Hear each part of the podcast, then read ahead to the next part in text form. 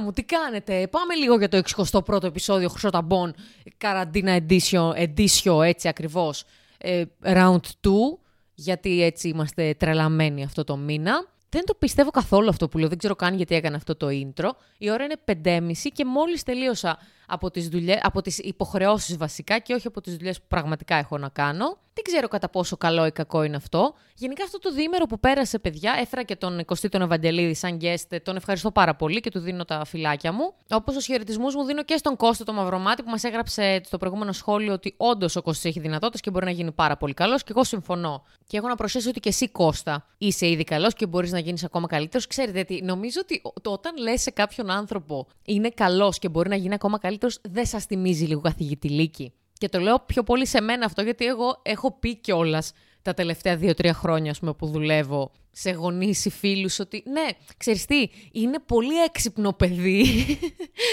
αλλά έχει, ξέρεις τι, θέλει λίγη προσπάθεια, ε, δεν προσπαθεί πάρα πολύ. Είναι πολύ δύσκολο ωστόσο να, να το ανακοινώσεις, ρε παιδί μου, σε γονείς, γιατί δεν ξέρεις τι σχέση έχουν. Καταρχάς, δεν ξέρεις τι σχέση έχει το ζευγάρι, με, δεν, δεν ξέρεις τι σχέση έχουν οι γονείς μεταξύ τους. Δηλαδή, μπορεί να μιλήσεις, ας πούμε, με τη μαμά και να έχει εντελώς διαφορετική αντίδραση ε, από την αντίδραση του μπαμπά, ας πούμε. Ή δεν ξέρεις τι σχέση έχουν. Μόλις έχω μήνυμα στο Facebook, ξέχασα να το βάλω στο θόρυβο. Μπράβο, Κατερίνα, κορίτσι μου, μπράβο. Αυτός ο επαγγελματισμός από αυτό το podcast με τρελαίνει, παιδιά. Ε, αυτή είναι, αυτή είναι και η μαγεία του podcast, να σας πω την αλήθεια. Είναι όλα αφιλτράριστα εκτός από ένα έτσι υποτυπώδες μοντάζ που γίνεται κάθε φορά. Δηλαδή, εγώ τώρα σας λέω, η ώρα είναι 5.30-6 παρά θα κάτσω να μοντάρω. Λογικά στην επόμενη ώρα θα το βάλω να ανέβει. Δηλαδή, μπαμ μπαμ γίνονται αυτά. Και με ρωτάνε κάποιοι φίλοι μου κομικοί, γιατί κάνεις τόσο γρήγορα το μοντάζ και τα ανεβάζεις, γιατί δεν το αφήνεις για την επόμενη μέρα; Παιδιά, βαριέμαι. Και επίσης να πω ότι είμαι βαθιά ψυχαναγκαστικός άνθρωπος για να πω, άσε, θα το κάνω αύριο. Δηλαδή, εγώ αγχώνομαι για να καταλάβετε όποτε συναναστρέφομαι με τέτοιους ανθρώπους που λένε εντάξει, μα δεν πειράζει, το κάνουμε αύριο, ρε φίλε. Το μόνο πράγμα ίσως που αναβάλω είναι νομίζω την ώρα που θα είμαι έτοιμη. Δηλαδή για αρκετά χρόνια, ας πούμε, τώρα ας πούμε, δεν το κάνω, όμως για αρκετά χρόνια μπορεί ας πούμε, να είχαμε ραντεβού στις 7, ε, 7 παρα 5 τότε που έμενα στο κέντρο, έλεγα ε, εντάξει, προλαβαίνω να βαφτώ λίγο παραπάνω ή να αλλάξω ρούχα. Αυτό το πράγμα, παιδιά, πώς το έχουμε ρε κορίτσια; Δεν ξέρω ε, πώς το έχουμε ρε κορίτσια, λες και αντιπροσωπεύω το γυναικείο φίλο. Αλλά το έχω παρατηρήσει αρκετές από εμάς. Βασικά έχετε παρατηρήσει έτσι να το κάνουμε πάλι σε στυλ open ότι όταν βιάζεσαι, συνήθως δίνεσαι πολύ καλύτερα από ότι όταν, ας πούμε, έχεις full χρόνο μπροστά σου για να ετοιμαστείς και να βαφτείς. Τουλάχιστον σε μένα και τον κύκλο μου αυτό συμβαίνει. Όταν, ας πούμε, θέλω να... η ώρα είναι πέντε και όλο μου λέει Κατερινά, σε μισή ώρα ξέρω εγώ έρχομαι από το σπίτι σου, πάμε για καφέ. Όχι, μαλάκα, φου, μπαίνω μέσα στην ντουλάπα, βρίσκω εκεί ένα τζιν, μια μπλουζίτσα και κάπως τα συνδυάζω πολύ πιο ωραία από ότι τα συνδυάζω αν έχω μπροστά μου ένα δύο ώρο για να ετοιμαστώ. Δεν ξέρω. Είχα διαβάσει κάποια στιγμή ένα quote ότι ο άνθρωπος κάτω από πίεση μπορεί να κάνει θαύματα. Αλλά δεν το είχα σκεφτεί τόσο ρηχά, η αλήθεια είναι. Δεν ξέρω τι να πω. Επίσης, παιδιά, να σας πω ότι αυτό το διήμερο που πέρασε έχω ηρεμήσει πάρα πολύ. Δηλαδή, όλο αυτό το σοκ που έπαθα και έφαγα στη μάπα όταν έμαθα ότι μας ξανακλίνουν μέσα. Τώρα σιγά σιγά το σώμα μου και η ψυχολογία μου αρχίζει και τα δέχεται. Να είναι καλά, Παναγία μου, η ψυχοδραπευτριά μου σε αυτό. Και σίγουρα να πω ότι ε, βοηθάει πάρα πολύ το ότι έχω πρόγραμμα full. Δηλαδή στην προηγούμενη καραντίνα, πέρα, πέρα από το ότι ήμουν κουτσί και η ψυχολογία μου ήδη ήταν χάλια, δεν είχα πάρα πολλά πράγματα να κάνω. Δηλαδή είχα ελάχιστες δουλειές να φέρω εις πέρας. Α, και επίσης τώρα που το θυμήθηκα, σχεδόν όλοι μου οι φίλοι είναι εδώ. Και όταν λέω όλοι μου, ενώ και οι τρεις και τα τρία άτομα μου κάνω παρέα. Γιατί σας έχω πει και σε προηγούμενο επεισόδιο ότι όσο περνάνε τα χρόνια γίνομαι πιο επιλεκτική στις παρέες μου και εν πάση περιπτώσει διαλέγω περισσότερο και επιλέγω εν πάση περιπτώσει πιο συνειδητά τα άτομα με τα οποία θα συναναστραφώ για παρέα, για να μαλακιστούμε, έτσι για το χαβαλέ δηλαδή για τα χωρατά, για να πάμε για ποτό, για να πάμε για αργιλέ, γιατί ας πούμε δεν κάνουν όλοι οι φίλοι μου αργιλέ. Το λέω λες και εγώ είμαι ε, boss ass bitch ξέρω εγώ που ούτε καπνίζω, ούτε μπάφο κάνω, ούτε τίποτα. Και κάποια στιγμή με ρώτησε ένα παιδί που είχα γνωρίσει τις προάλλες, Μα πώς γίνεται, Γιατί εμένα όλες μου οι παρέες αυτά τα χρόνια ήμασταν full πολυτεχνείο, βαλαωρίτου, ξέρω εγώ, τέσσερις εποχές, 90 μοίρες, λαντόους, 8 ball, άραγμα στην παραλιακή. Εντάξει, κάτι normal θεωρώ, δεν ήταν κάτι wow αυτό που κάναμε.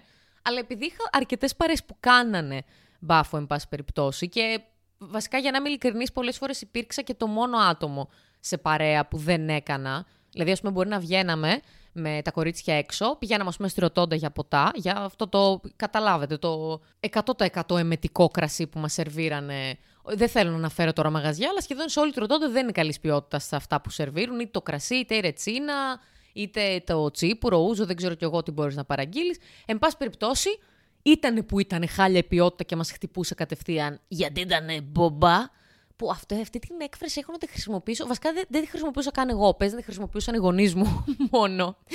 Πρόσεξε, μη σου ρίξουν τίποτα στο ποτό και είναι μπόμπα και σε αποπλανήσουνε.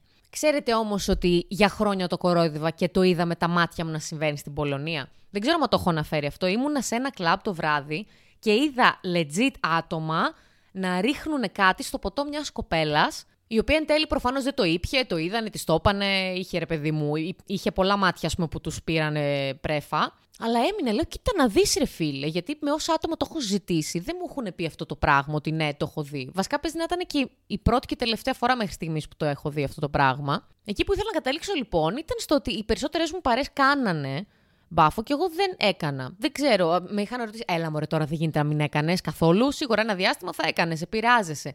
Ναι, επηρεάζεσαι. Εγώ στο κομμάτι που επηρεάστηκα, παιδιά, ήταν στο, στο τσιγάρο, όχι στο τσιγαριλίκι. είμαι, είμαι 80, το καταλαβαίνετε αυτό, παιδιά. Μέσα σε αυτή την καραντίνα θα, θα είμαι συν 50-60 χρόνια πλάς, ξέρω εγώ, στην ηλικία μου. Αλλά επηρεάστηκα μόνο σε αυτό. Και όταν λέω επηρεάστηκα, μην φανταστείτε ότι έκανα τρεις την ώρα, που με τσιγάρο κάπνιζα. Απλώς κάποιες φορές όταν έπινα, καβάτζωνα τσιγάρα. Δηλαδή, μπορεί να έκανα από κανένα δυο.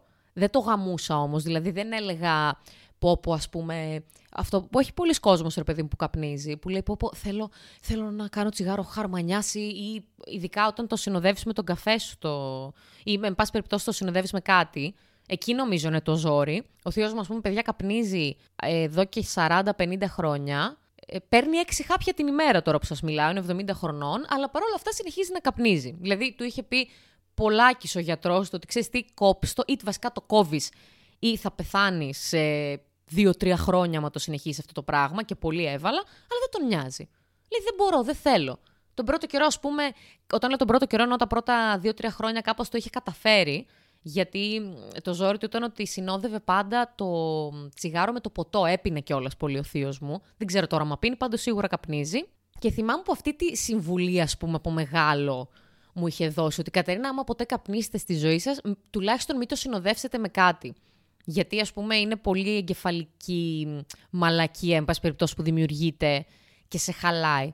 Και το μεταξύ, εγώ αυτό δεν το είχα συνειδητοποιήσει με θυσμούς και τέτοια μέχρι που ξεκίνησα τη διατροφή που σας είπα. Που, by the way, να πω ότι σήμερα έφαγα κανονικά. Όταν λέω κανονικά, ενώ όχι με λάδια και τέτοια που έτρωγα. Έβαλα παραπάνω ποσότητα από την κανονική γιατί λέω στο διάολο. Έχω και το διάβασμά μου, το οποίο δεν το έχω ξεκινήσει και πρέπει να το ξεκινήσω αφού κλείσω αυτό το επεισόδιο. Είδατε τι ωραία πράγματα θυμάμαι που δεν διαβάζω και ηχογραφώ. Τι συμβαίνει. Τέλος πάντων, μου πήρε καιρό να συνειδητοποιήσω το πόσο, ας πούμε, εγκεφαλικά πράγματα είναι όλα αυτά με τους εθισμούς. Φυσικά έχουν να κάνουν και με το σώμα, έτσι, γιατί υπάρχουν και ουσίες που μας εθίζουν σε αυτά. Αλλά σίγουρα είναι και μια ψυχική δύναμη το κατά πόσο, ας πούμε, καταφέρνεις να επιβάλλεσαι στον εαυτό σου και να λες «Όχι ρε μαλάκα, δεν θα φάω σαν το βόδι πάλι, θα φάω σαν το βόδι, αλλά φάω λίγο λιγότερο». Έτσι, μια λιγότερη ελευθέρα βοσκή. Γιατί πάλι σαλάτες χωρίς λάδι θα φας, κατάλαβες, έτσι θα τις ροκανίσεις. Δεν ξέρω πώς θα τις κάνεις. Βάζω και ηχητικά εφέ για κάποιο λόγο σε όλο αυτό. Οπότε σε αυτό το κομμάτι αρχίζω και χαλαρώνω. Δεν ξέρω, περιμένω να πάω ξανά στο διατροφολόγο να μου πει τι μπορώ να κάνω, γιατί δεν την παλεύω άλλο. Δηλαδή, πραγματικά προσκυνώ ανθρώπους που κάνουν διατροφή ένα χρόνο και δύο χρόνια. Δηλαδή, έχω φτάσει πλέον στο σημείο να σκέφτομαι ήδη πότε θα παραγγείλω ξανά μια ωραία κρεπούλα ή πότε θα φάω ένα πόπο Χριστέ μου, τι θυμήθηκα τώρα ρε. Παιδιά, πάτε στο Μανιτάρι, είναι στη Ρωτώντα, ένα πάρα πολύ ωραίο μέρος, σαν ταβερνούλα μικρή παραδοσιακή με μαγειρευτά φαγητά. Ζητήστε κοτόπουλο αλλά κρέμ με πατάτες baby, πώς λέγονται, κάπως έτσι λέγονται. Είναι ό,τι καλύτερο υπάρχει στο σύμπαν. Φυσικά ε, αυτό θα γίνει όταν ανοίξει πάλι όλη αυτή η φάση και μπορούμε να βγούμε έξω. Νομίζω το πρώτο πράγμα που θα κάνω δεν είναι αυτό, να πάω εκεί να φάω. Είναι να παραγγείλω. Μπορείτε να κάνετε και delivery. Απλώς εγώ επειδή μένω εδώ που μένω στα Ανατολικά, πρέπει να κάνω 10 ευρώ παραγγελία, ξέρω εγώ τουλάχιστον. Και κατά τα άλλα, παιδιά, να σας πω κάτι. Προσπαθώ να κρατήσω το μυαλό μου ψύχρεμο και γενικότερα την όλη ψυχολογία μου λίγο πιο καλά. Κάνω τις δουλειές στο σπίτι, έτσι, καθαρίστε, τακτοποιήστε πράγματα. Εμένα με βοηθάει πολύ αυτό.